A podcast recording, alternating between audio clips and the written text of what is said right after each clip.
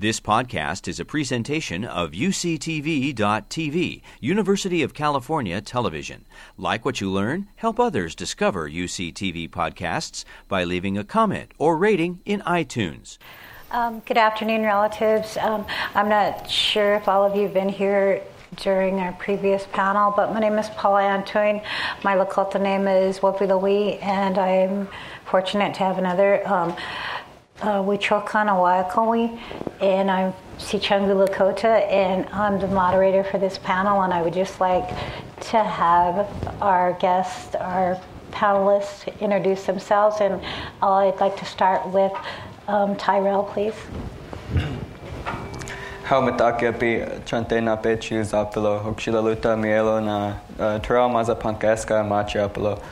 Um, Oyukbe Mataha, Wapila Tanka uh, Shuma Um, greetings, relatives. I'd like to uh, greet each and every one of you with a warm, heartfelt handshake. Uh, my name is Terrell Iron Shell. Uh, my Indian name is uh, Hokshila Luta. Was given to me by my grandmother. And um, I'm from from uh, the Oyukbe band, which is uh, Crazy Horses people in uh, the Oglala Lakota Nation. And um, I would like to thank the, the Chumash Nation for, for allowing us to be here in your territory. And, and uh, I would also like to ask for forgiveness for, for speaking uh, before the elders today.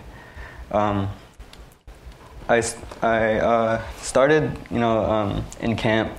I went up in August and I stayed until uh, almost January. So like right at the end of December, we decided to, to, to leave. And, um, you know, with the, the youth council, there was so many of us you know, we had camps in each of the different. We had a camp set up in, in Rosebud Camp. We had a camp in Sacred Stone, and we had a camp in Oceti Sakowin. And after camp, you know, it's it's the same way. We have a chapter in Denver, we have a chapter in South Dakota, a chapter in New Mexico, a chapter in um, Illinois, you know, West Virginia, and so, you know, it all started from from uh, the, the, the youth, you know, the, the young people who decided to take the future into their own hands. And they decided that they were going to take these peti- petitions to the Army Corps of Engineers. And before, you know, all of that happened, like right before that, I was doing a lot of uh, community organizing work. Uh, I work with a group called Native Organizers Alliance, and we had a training for trainers in Seattle, Washington and I had heard this story, and this the story is about a little bunny. And um, you know, back back in the old times, we would come together. You know, the the leaders, the itanchan, they would and the matriarchs, they would come together in the lodge, and you know, they would they would talk about whatever needed to be talked about. And in this story, there's uh, three leaders. There's the eagle, the bear, and the wolf. And there's also the little bunny. And in, in old times, we would, when we would meet to talk about things, we would do it in like a council lodge, like, like the one that was erected at uh, Oceti Sakowin. And uh, in this council lodge was, was the three leaders talking, you know, the, the, the eagle and the bear and the, and the wolf. And this, this little bunny, he, he had something, you know, that, he, that he felt had to be, you know, heard. And he was excluded from, from the council meeting. And so this little bunny, you know, he, he stood outside of the lodge while they were having their meeting and he, he sang a song. Know, they, they were inside talking and, and they could hear him outside singing his song, you know, yo, hey, yo, hey, yo, yo, hey, yo, hey, yo. And the wolf, uh, he says, You know, I'll go outside and I'll take a look. And he goes outside, and the little bunny is standing there singing his song Yo, hey, yo, hey, yo, yo, hey, yo, hey. And Wolf says, Hey, uh, little bunny, you know, can you keep it down? We're trying to talk inside and we, we're trying to, to have counsel and, and you're interrupting us. And he just keeps on singing, you know, yo, hey, yo, hey, yo, yo, hey, yo, hey, yo. So the wolf says, Well, you know, I, I have a solution to this. And he goes up to the little bunny and he rips his arm off. You know, he can't hold his drumstick anymore. He can't beat on his drum. Problem solved. And so he goes back into the meeting, and they continue to, to talk about it, uh, whatever they're talking about. And they hear it outside again, you know, yo, hey, yo, hey, yo, yo, hey, yo, hey, yo. And so the bear, she says, Well, I'll go outside and I'll talk to him. And she goes outside and she says, You know, little bunny, can you keep it down? We're trying to have our meeting.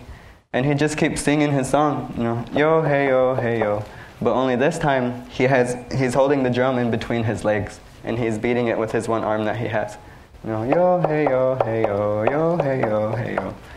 And the bear, she says, you know, well, I have a solution to this problem. And she goes to the little bunny and she takes his arm off so that he can't beat on his drum anymore.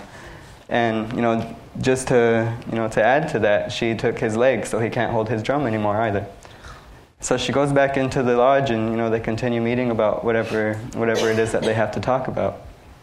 And, and they hear it again outside. You know, the little bunny, yo, hey, yo, hey, yo, yo, hey, yo, hey, yo. And so the eagle, he says, Well, I'll go outside and I'll check it out. And he goes outside, and the little bunny no longer he's drumming, but he's dancing. He's jumping up and down on his one foot. Yo, hey, yo, hey, yo, yo, hey, yo, hey, yo. And, you know, this little bunny, can you keep it down? And we're trying to have our meeting and you're disturbing us. But, you know, he keeps jumping up and down, singing his song, you know, yo, hey, yo, hey, yo, yo, hey, yo, hey, yo. And she says, well, uh, well, he says, I have a solution to this problem and he goes up to the little bunny and rips his head off. You know, problem solved, no more singing. And they go back into their into their meeting, and then they hear the little bunny song again, but only this time it's real faint. Yo hey yo hey yo yo hey yo hey. And so they all decide to go outside and have a look. And when they go out there, you know, the little bunny's body is still there, and but they can still hear the song faintly. You know, yo hey yo hey yo yo hey yo hey yo.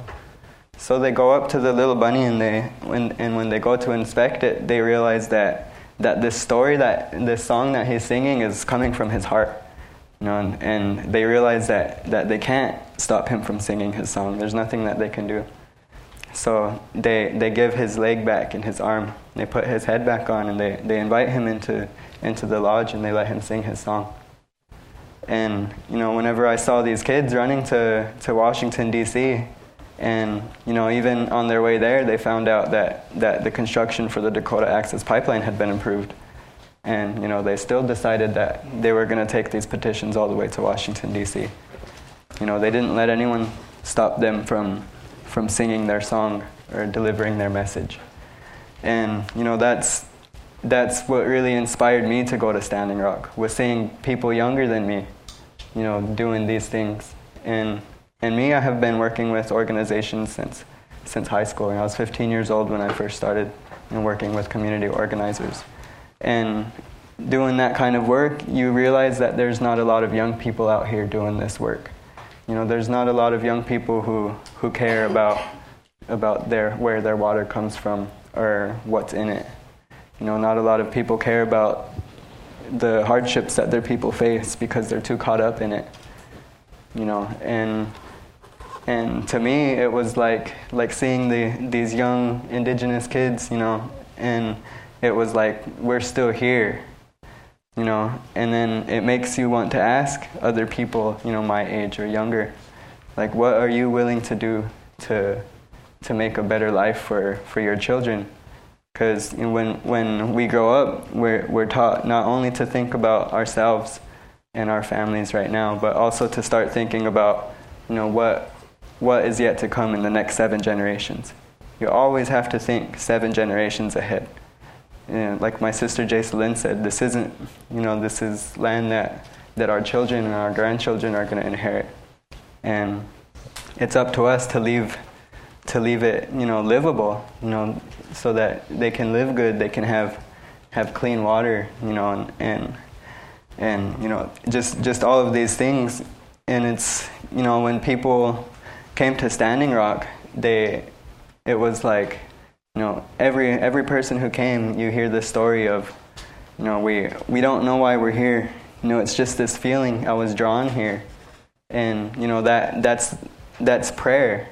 You know, that's prayers from our ancestors. They knew that that we were all going to have to come together one day, and so that feeling, and also the feeling of being in camp, and people are like, you know, this is surreal you know, I've never felt this way before. You know, I, I feel so loved.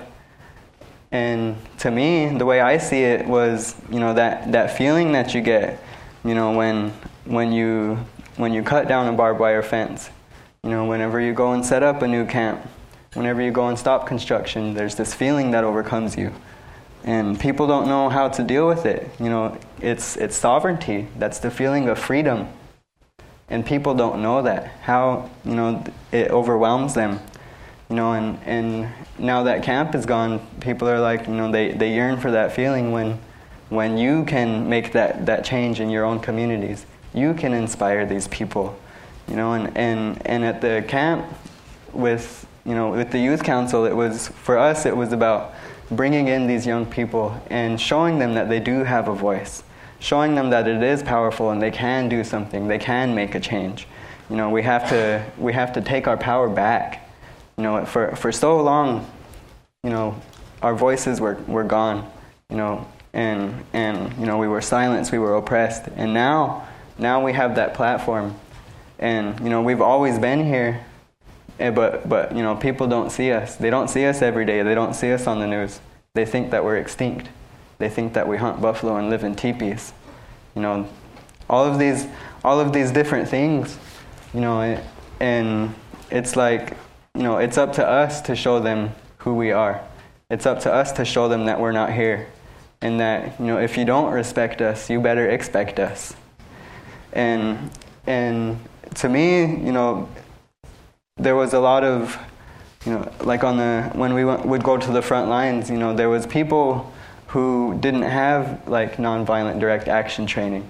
They didn't have community organizers training. You know, it was a lot of people's first times ever doing something like this, and and you know, it's it's scary being in those kind of situations, especially if it's your first time being up against you know a hundred riot police or you know, LRADs, rubber bullets, you know, all of, all of those things that, that we had to face, you know, and it was a part of putting fear into us. Because when, when they can make us afraid like that and people don't know how to handle that, you know, it, it makes them fear for, you know, not only their safety, but for the safety around them. So you would have people who, you know, we would go to the front lines and then we would get there and, no, go back to camp. You know, don't do that but, you know, that, that fear is coming from the wrong place. When, you know, you don't want to be afraid of the wrong things.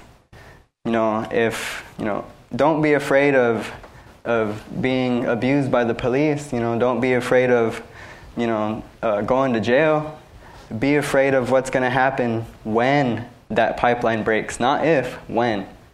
And what is going to happen to your family? What is going to happen to your house and the land? You know, your grandchildren, you know, what, what are you leaving for them? You know, so, you know, don't, you know, not, not want to say don't be afraid because, you know, it's natural. You know, we're human beings. But don't be afraid of the wrong things.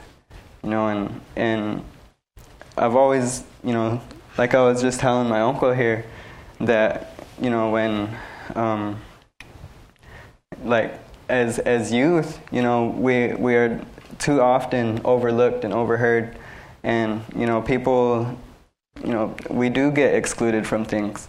But as youth, we have to learn how to use our voices and speak up.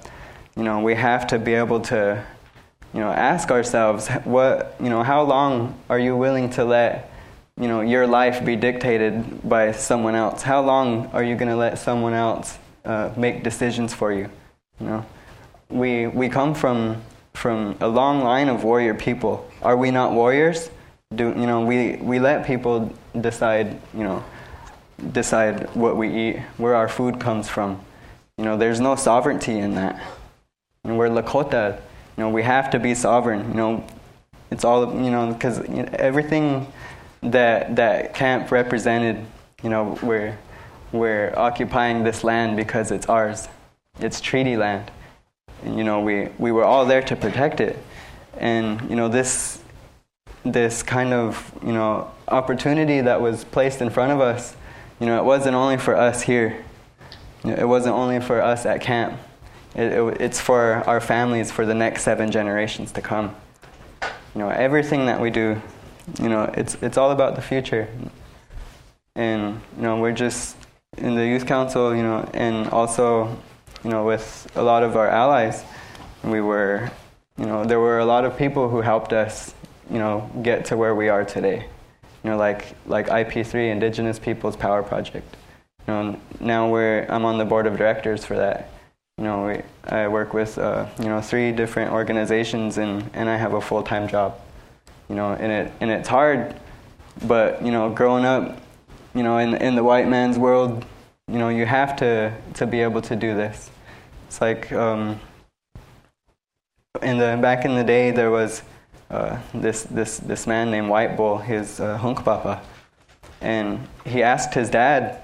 He said, "Dad, you know, there's there's all of these washichus, these these you know the white men. They come and and you know they destroy everything and they they use everything like like you know like grasshoppers."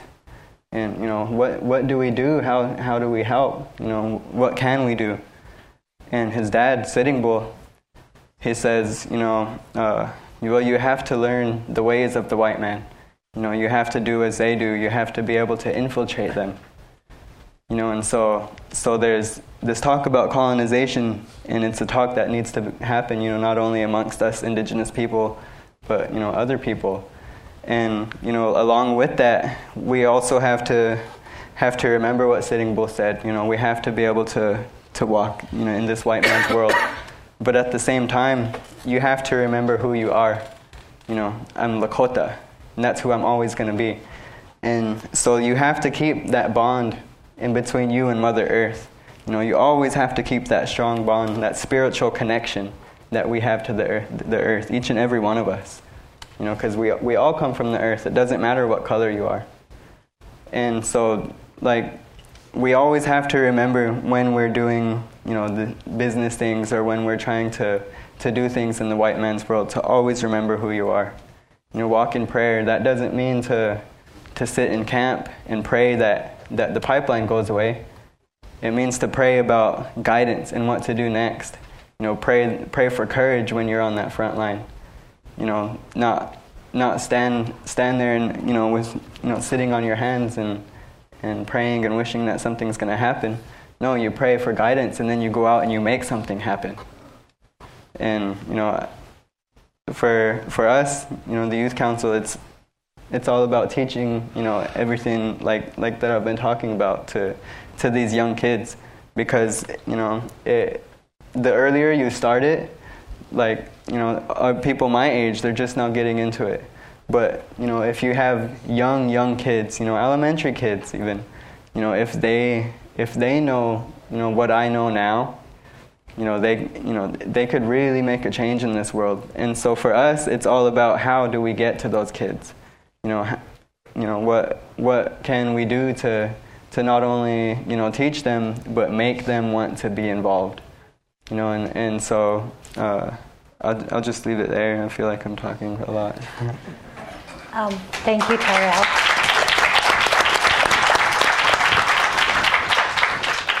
A lot of times in, in, indigenous gatherings and in, in and different events that we have, things happen for a reason. And as I was going to start talking about um, why this panel was put together, um, Terrell answered that whole thing. And and what it means to walk forward and to realize the importance what's happening to the human race. We're at a crossroads. We have come to this crossroads to get together, global warming, warming, and how we're going to reach and achieve the things that we're doing together, and how we're going to impact our earth and our world with the things that we're doing, but we're doing that together. And I was talking with Todd, and one of the things are, and he touched about it, and it really, you know, his story really means a lot to a conversation that Todd and I were having about the amount and the population of indigenous people in the world. You know, we're 2% of the population, and we, we hold 60% of the Earth's resources that is needed for us to continue. And we are the little rabbit and our hearts and our culture and our way of life is what's going to keep us going. And so we are in that position to move forward with that political strength and that cultural strength and that environmental strength that we have all together. And I think that's, you know, and I would just like to move on with um, with our next panelist, but I just, that was the introduction that I wanted to say. But in combination with Terrell, it made more of an impact. Thank you, Terrell. Michael. Haku, Michael Cordero Kakti. Hello, my name is Michael Cordero.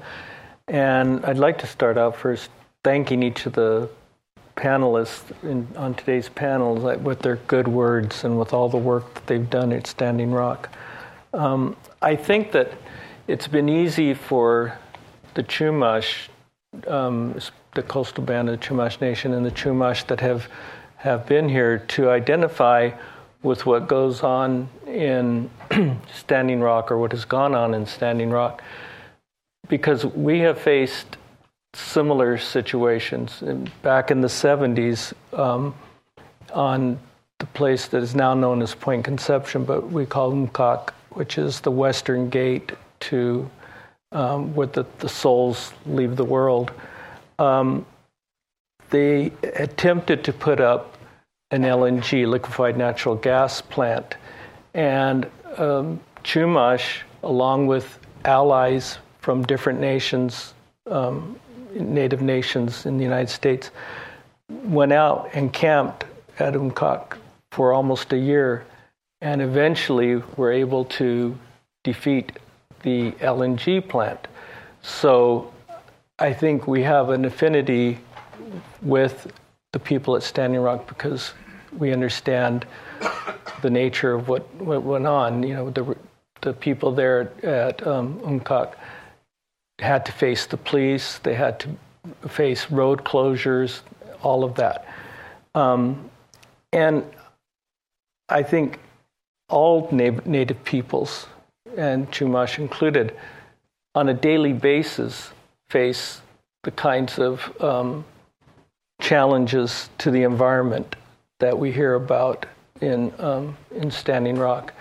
You know, we just recently, within the last year, had a, a oil spill in, near Gaviota up, up, the coast, and um, we see that on a quite often bases. and if you live in Santa Barbara, you are from the Santa Barbara area, you know that there have been um, pipelines that have spilled or oil that is spilled on a on a regular basis. And and as somebody said, um, it's not a matter of of if, it's a matter of when.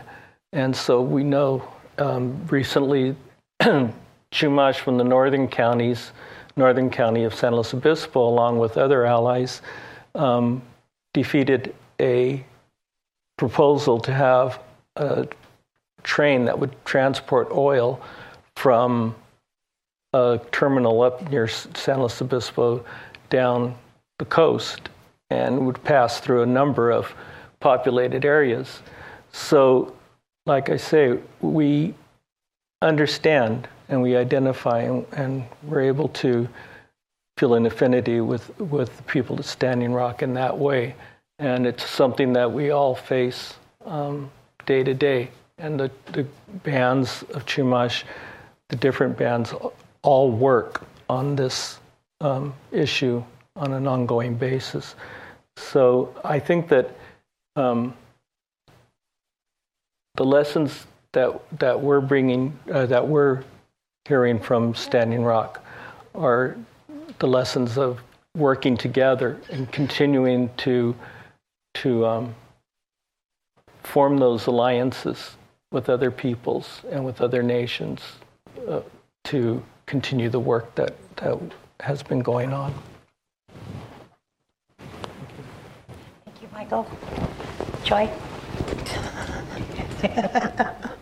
there's a lot of things that have happened, and I know that. Um, you know, with the topic that we're talking about with decolonization and indigenous leadership, um, you've had the opportunity to see several different um, tribal leadership, forms of tribal leadership and structures. And so maybe you can talk a little bit about that. Holy. Uh, My name is Eagle Feather Woman. I'm from Cheyenne River Sioux tribe, uh, Eagle Butte, South Dakota. Um, yeah, I was up there, Sacred Stone and Oceti. Um, right now, I'm currently taking care of displaced water protectors after we were forcibly evicted and removed by gunpoint. Um, and those were live rounds, by the way, in February. Those weren't just your rubber bullets that are, you know, like that big round. Those were live rounds we were facing. Um, so right now I'm taking care of, of, of, water protectors that are displaced. And we're gearing up for um, the fight against Keystone XL and continuing the fight with Dakota Access and um, uranium bore mining uh, and disposal of uranium waste in our Black Hills, as well as potential uranium bore mining just eight miles south of my reservation. So that's four water fights. Um, we talk about decolonization and the different types of leaderships that I run into. I also work for Indigenous Environmental Network part time. So I, I have the unique opportunity to go and visit with um, different tribes, and not only just the IRA tribes. Those of you know anything about IRA, it's um, that's the form of government that the United States government kind of puts its stamps of approval on say, yeah, we'll, we'll follow those guys. Indian Reorganization Act. Uh, but I also have the opportunity to work with treaty leaders because a lot of people don't understand that we still have treaty or traditional councils. So, like on my reservation, we have the IRA, the approved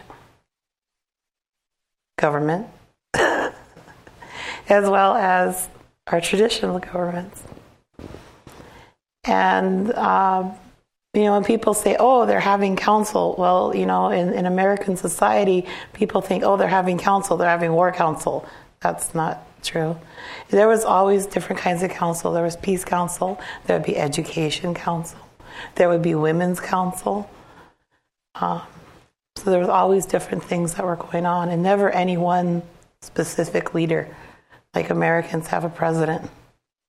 Uh, so I, I, have the unique opportunity to be able to meet and, and interact with a lot of different tribal leaders.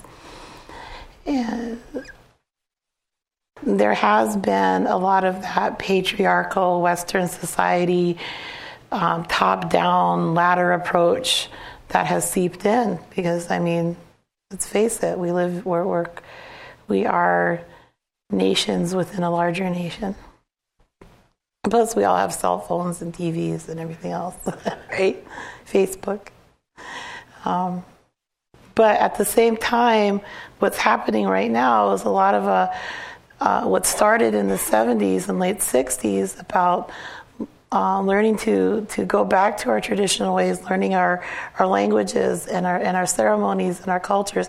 I remember going to Sundance when I was a little girl and looking up on top of the hill and seeing the FBI with their black cars and their guns pointing at us.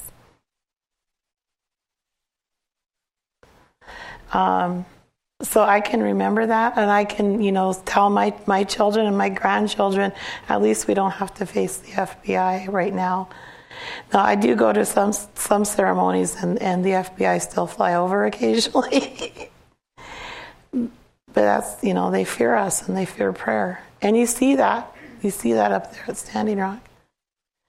You see that at these other camps that are com- coming up.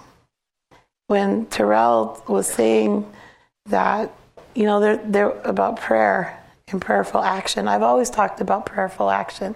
And that's something I've always talked about with the youth with that, with prayerful action. Prayer doesn't mean sitting in camp on your thumb singing kumbaya and whatever else. Hippie song comes up. I'm sorry, if there's any hippies. Maybe not. but um, it does mean that you pray for guidance and you act, you say a prayer and then you act as if it has been solved, whatever problem you're working on. And you go out and you do. You don't stop doing. And some of the elders, which we never got names from, would come and say, The elders are saying you can't do this at Standing Rock. You can't go up there and be do this at the front line or whatever other action we were planning on doing. Yeah, we can. because we're taking back our sovereignty. we never did anything violent. We didn't do anything violent. I remember the, um, I think it was during treaty camp when they came in and they, they were pushing us out of treaty camp. See, the whole thing with treaty camp is it was it was right in front of right in the very path of Dakota Access, and we had always had an encampment there, a, a, a post. So that was our very first action in August. Was we posted up there, and we took that. We said, nope, we're not going to let you go through here. And then they tried to go around. They tried to go to the southern part of Cannonball Ranch. Then we put an action there. We stopped them there. And then they decided, well, we're going to put a road in the middle. And we're like, nah. so in, in October, they were they were starting to get closer to the camp, and and um, my brother Mikasi said, "I got an idea." I was like, "All right." Anyway, we said about cutting the fence lenses, and we we went in, and this is one thing because it's on film and it's been on the TV and everything else, and you can find it on YouTube. I will say it. It was my TP that went in. My first, I had two TPs that went in there, and um, people started camping. That was taking back our sovereignty. That was thinking outside the box because if we had thought stayed in the box, oh, that's private land. Yeah, it'd been bought by DAPL. That's private land. Um, we can't go in there. We have to stay. You know, nah. It's 1851 treaty territory, unceded treaty territory. That's my land. You see? Changing how you think. Those days at treaty camp were the most free days of my entire life. I never had such freedom. I didn't sleep very much. I think I slept four hours in all three days. But it was the most free because we were exercising our sovereign, inherent right to free, prior, informed consent. Those of you who don't know that language, you can look up UNDRIP, United Nations. As indigenous populations, we have the right to free, prior, informed consent to any project that is either going to cross our lands or be near us, go through our sacred sites, which often are not on reservations. So when Kelcy Warren, this evil monster up here, um, was saying, "Oh, we're not going through through reservation. We're not going through Indian Indian land," baloney. On that treaty camp, we had had a, a tribal archaeologist walk through. Dakota Access, when they came through and after they, they got us out of there, that was a horrific time. Dakota Access tore up over 23 burial sites.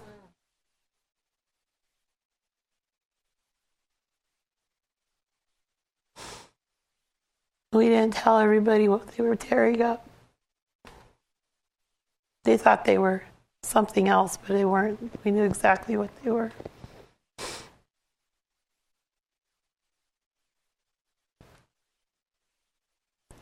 But it was private land, so called, in so called North Dakota.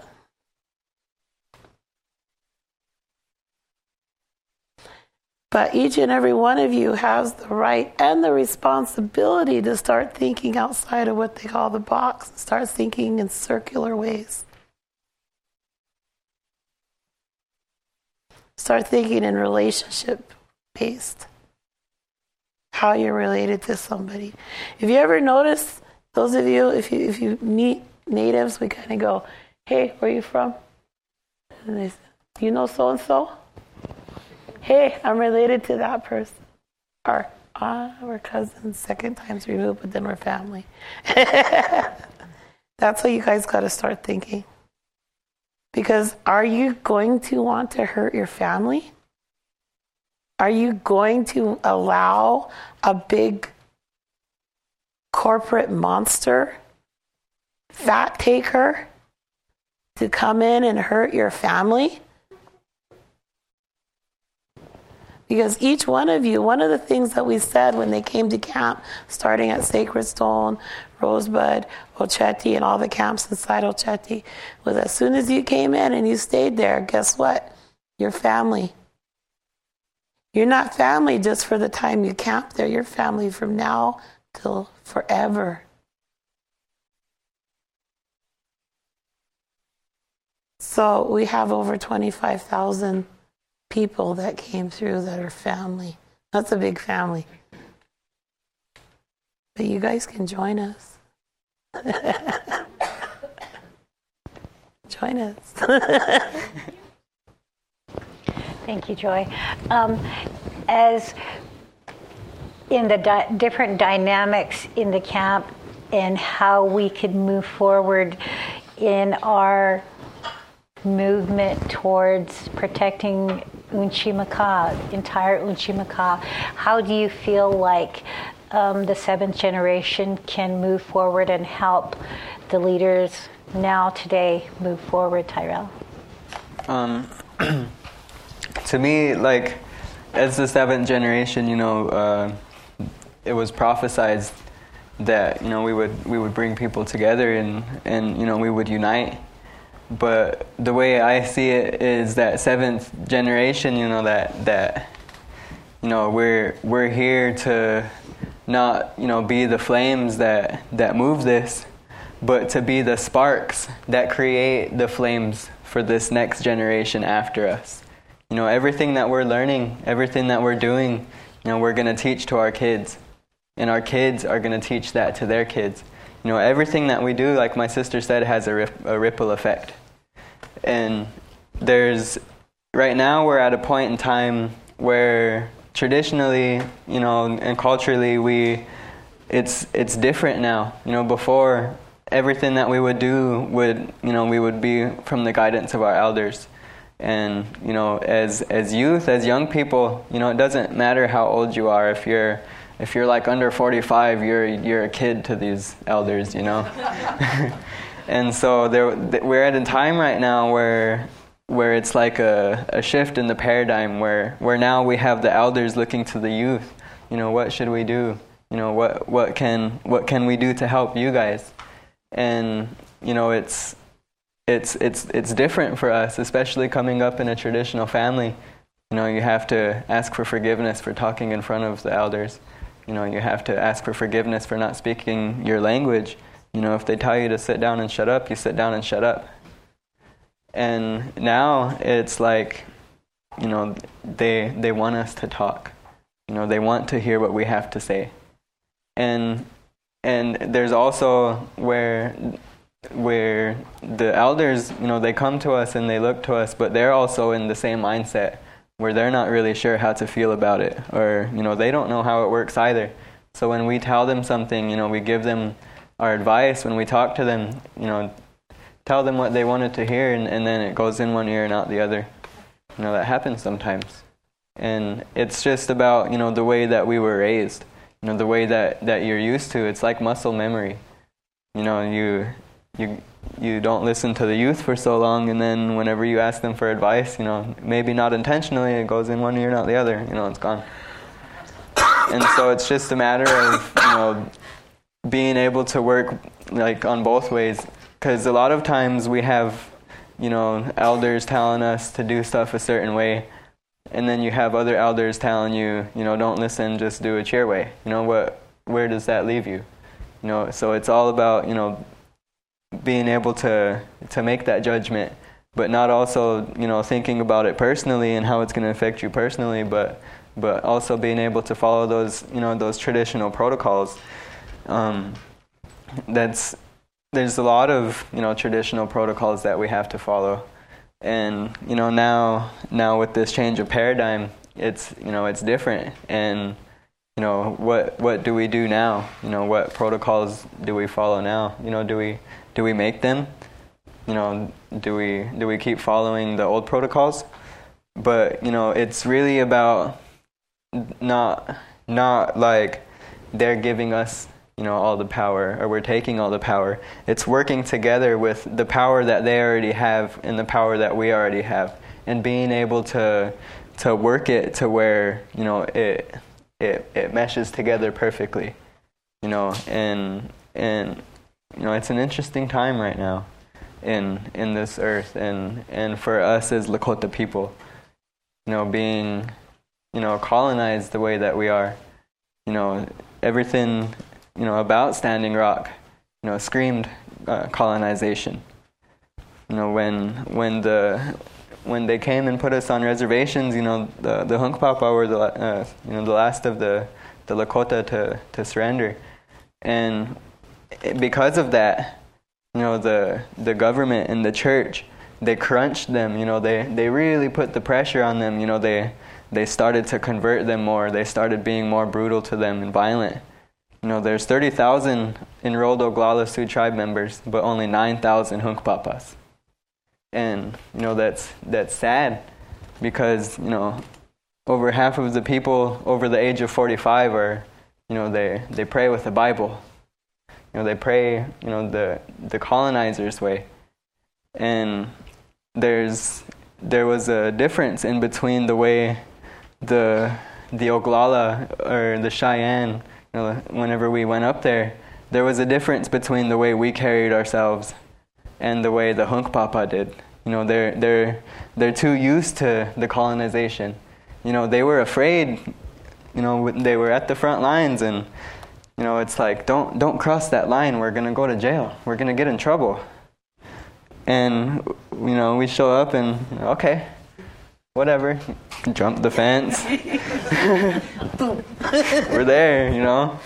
And so there's you know, there's a, a lot of stuff that, that, that we have to take into accountability. You know, and you know, I was there when, when we set up the treaty camp. You know, I, I felt that freedom. And we were the first ones over that line, you know. As soon as we, you know, cut that fence, that chopper was right above us, you know. Can reach up and touch it.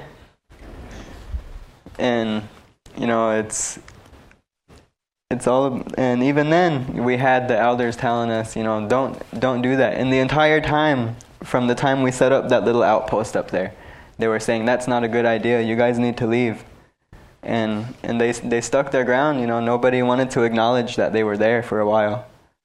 And then once the construction got closer they're like oh look that's a that's a great advantage. That's a vantage point where they're at. And everyone moved up there boom. But you know, from the beginning, we knew that that, that was where we would have to be. And whenever they did come and raid that camp, it was you know it it was up to us to to you know try try to you know defend that piece of land. You know that that's treaty land. You know we all have an inherent right to be on that land. You know our ancestors we you know they spilled their blood so that we can be on that land and you know pray the way that that we were praying. And you know they, you know that day, you know they they desecrated, you know teepees and and and spiritual belongings and and in the earth and the sweat lodge. You know, whenever whenever they arrested me and they had us sitting on the side of the road. You know, we know there's graves up on that hill behind us. And they know it. And they they sat us there on the side of the road, directly in front of construction, and they made us watch as they bulldozed our ancestors' graves. And to me, that was the most monstrous thing you could ever do. Imagine having, you know, people who, who live in the South sit there and watch as, as we destroy a civil rights or um, a Civil War uh, graveyard. You know, what, what kind of reaction would, would those people have? but expect us to be okay with it. You know, and you know those those days in the treaty camp, like Auntie said, you know, that it was the best time ever. You know, your heart, like the feeling in your heart, was just, you know, it's happy, you know, the happiest moment if you can imagine in your life. That's what it feels like. That's that is what freedom feels like. That is sovereignty. That's all.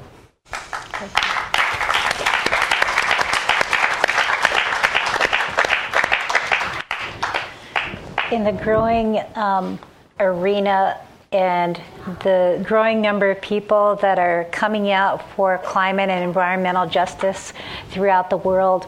We have that opportunity as Native people, and and I know that they're here in California. Um, I read a lot about um, the different agreements that were made with the different tribes in California, and I know that there were. Um, 20 unratified treaties that were written and, and introduced but never signed. But I was just wondering how you think, you know, as the Chumash people and how you're collaborating and how you want to move forward to to encourage our allies in what we're doing as native people in the environmental movement. What do you how do you think we can go forward with that, Michael? Well, in the Chumash um, community, the, there's only one federally recognized tribe and, or band, and that's the Santa Ynez Band, um, which is located just over the mountains. Um, but there are several other bands that are not federally recognized. And when we look at how we um, approach the, the issues of um, environmental justice, how we look at uh, protecting the land and the water, oftentimes, at least over the in the past, it has been as individual bands um, with little cooperation.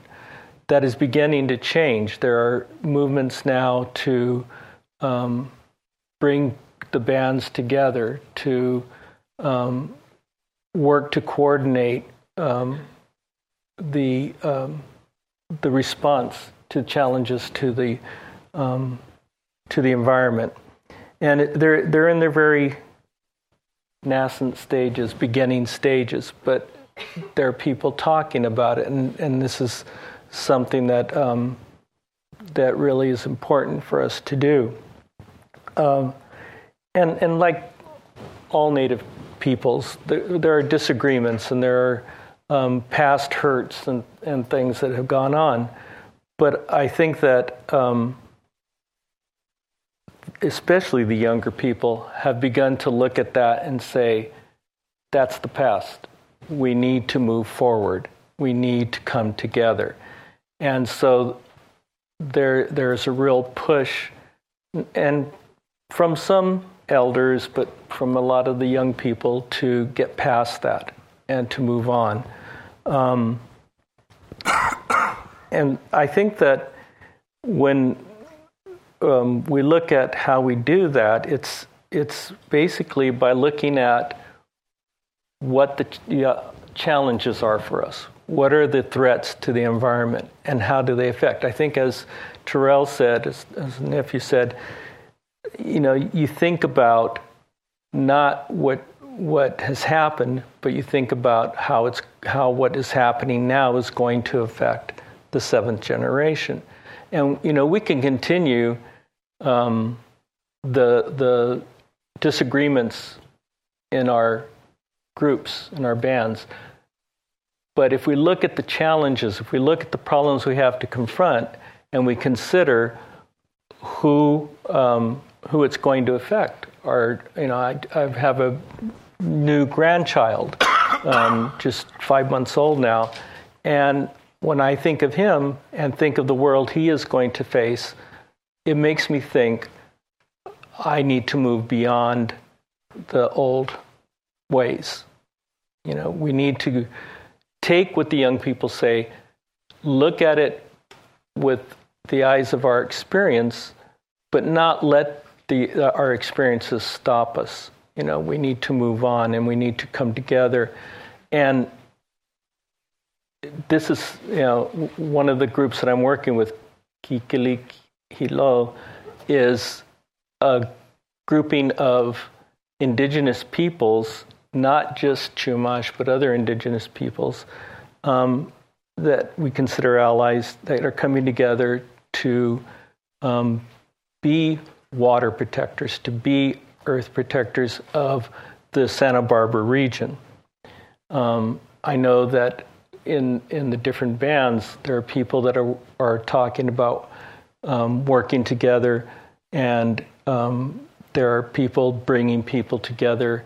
Uh, there's a, a, Chumash working group, which is basically Chumash um, people that work together, um, brought together by um, people who have worked with the national parks or the other groups to confront the issue, the the or the federal or state um, government entities that that we need to change.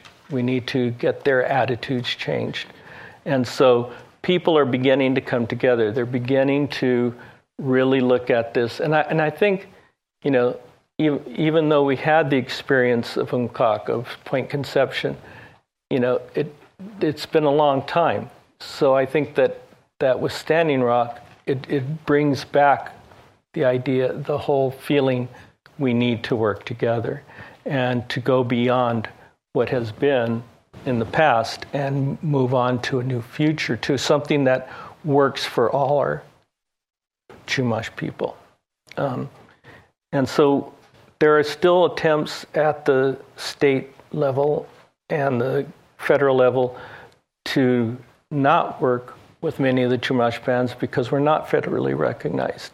So that's another area where we need to confront it as a unified group, as a, as a group coming together to say, you know, we're here, we are the people of this land, and you need to work with us. When you sent, I know that you sent a group of youth, uh, tribal members up to Standing Rock. Were there any specific preparations or were there any specific guidance or anything that you gave them when they left or you know how did you how did your group respond when when the call did come out to go to Standing Rock? I think initially um, we reacted as many people did. We you know said there's an issue that is taking place there, and there are people asking for for our help and our support, and so we need to, you know, be involved in whatever way we can. Um, and I, it was actually a non-tribal group that brought those um, individuals together who did go to um, to Standing Rock, and my, my son and sister-in-law, uh, sister, daughter-in-law, excuse me, my son and daughter-in-law were among those people, um, and they left taking supplies and taking uh, support materials to Standing Rock. Um, so I th- and I, and they were very very um, anxious to go and to be a part of what was taking place there, um, and came back very impressed, very you know just overwhelmed by the, the, the way things were happening. You've been listening to a podcast by University of California Television. For more information about this program or UCTV, visit us online at uctv.tv.